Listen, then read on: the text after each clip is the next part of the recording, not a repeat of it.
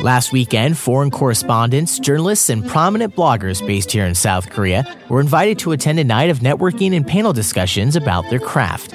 I spoke with some of the attendees and asked them what it was like working here, including some of the benefits and also the disadvantages they faced.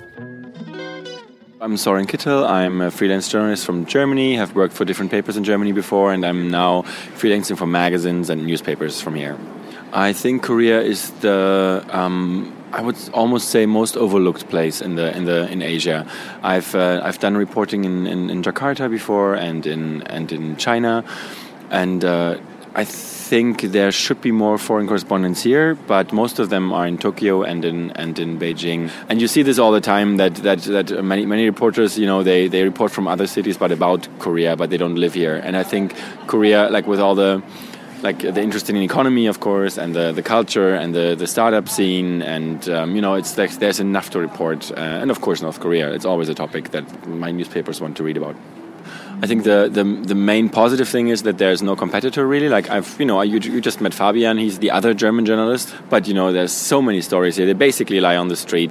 Another positive thing is that that the Korean state provides us with uh, with the Foreign Press Center, which I think is a perfect place to work. It's in the center. Every friend that visits me that I that I show, oh, that's the building I work at, like right behind City Hall. It's just really nice, like to have a place to go to, to meet up, to have lunch at, to uh, read the newspapers of the country. That's like that's one of the big big benefits for me to come here and to work here. And um, I think on the negative side yeah sometimes it's hard to to get through to people because like especially if you don't speak korean but also like they just hang up if, if they don't speak english or they or they try to find a way of saying no to you, and you just uh, and I, I, had a couple of cases where I had to scare people, which sounds sounds worse than it is. But I, I, just had to say, well, then I just write that you, what was the name again, Kim, uh, that you told me this what this person can talk to me, and so I, I, can write your name. I'm I'm from a free country. I can do that. Like this is the laws in my country. And then they're like, oh, this is really uneasy. Well, maybe I can help you. And this happened a couple of times that I had to scare people to make it possible to talk to them, even from let's just say, big chaebols. I come from a country where the press is relatively free and there's always a press officer being able to talk to you. And they want to talk to you. But if I want to talk to somebody, it's virtually impossible until I actually go there and uh, to the virtual to the re, real building this is this is i think the, the main problem like to get into it because koreans are not used to to just you know being asked and being being out there two presentations were also held at the event the first covered how to pitch stories about Korea and ended with a discussion of gathering information on North Korea by author and seasoned journalist Geoffrey Cain.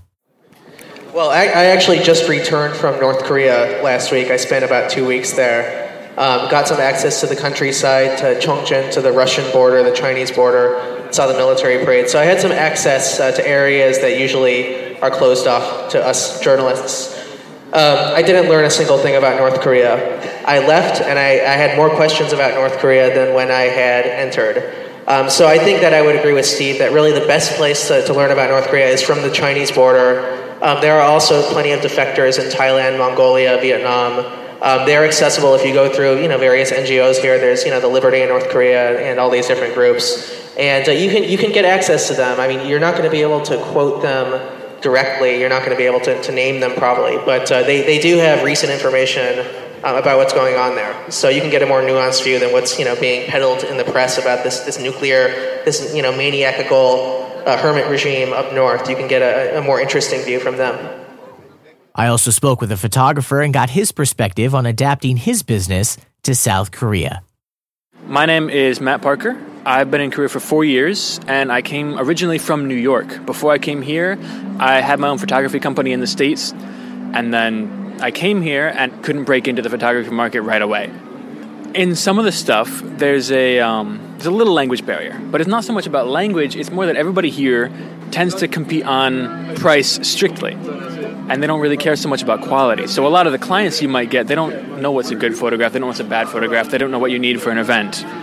So it's a lot harder to compete at that level. You're just more like, okay, I need the basic stuff, and then as cheap a price as you can get, because everybody's got like 10 guys who work for you, and you just send them different places for as cheap as you can possibly get them. And there's nothing else that goes with it. So it's a lot harder to get the kind of gigs that you might like as an artist. In certain cases, I can definitely get people just because I'm a foreigner. You get that out of it. But not as much as you'd think, in my experience anyway.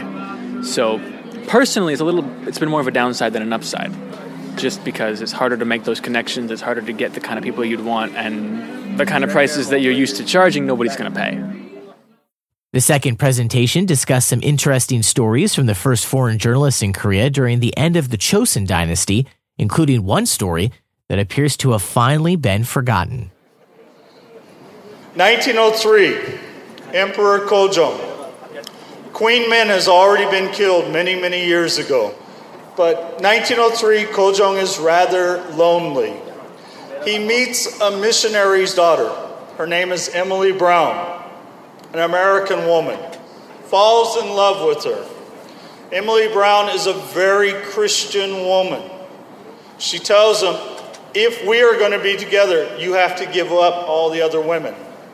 Kojong agrees. Here we can see a newspaper article from the United States how the only American empress was crowned. This is Emily Brown. Beautiful story. Never happened. There was no Emily Brown.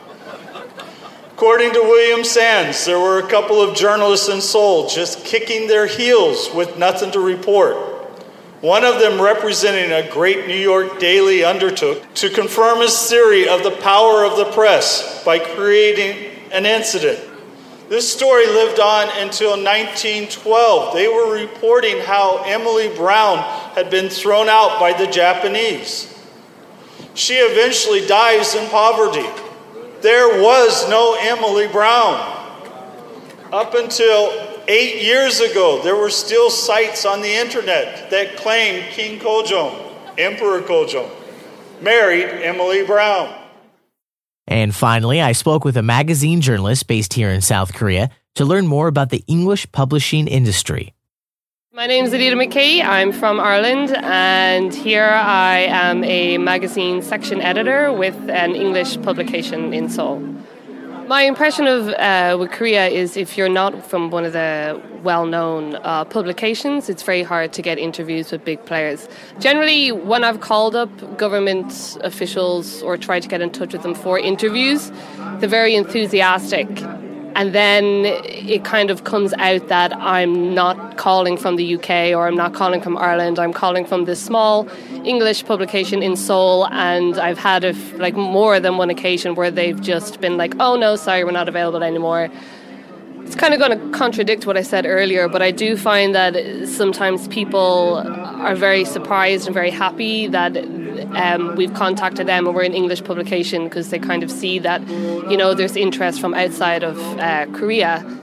Generally, the media in Korea, if you're working for a Korean publication, which I'm, I'm not, you can't really say what you want to say. You are very restricted on what you can say and um, who you can even um, talk about. Uh, which is a huge restriction on journalism um, and a huge problem with Korea as well. And a lot of people know this as well, but it's kind of just the way it is, and everyone kind of accepts it. And until that really, um, uh, people start to really, really question that, I there's I don't think there's going to be change in the uh, journalism here. For KoreaFM.net, I'm Chance Dorland.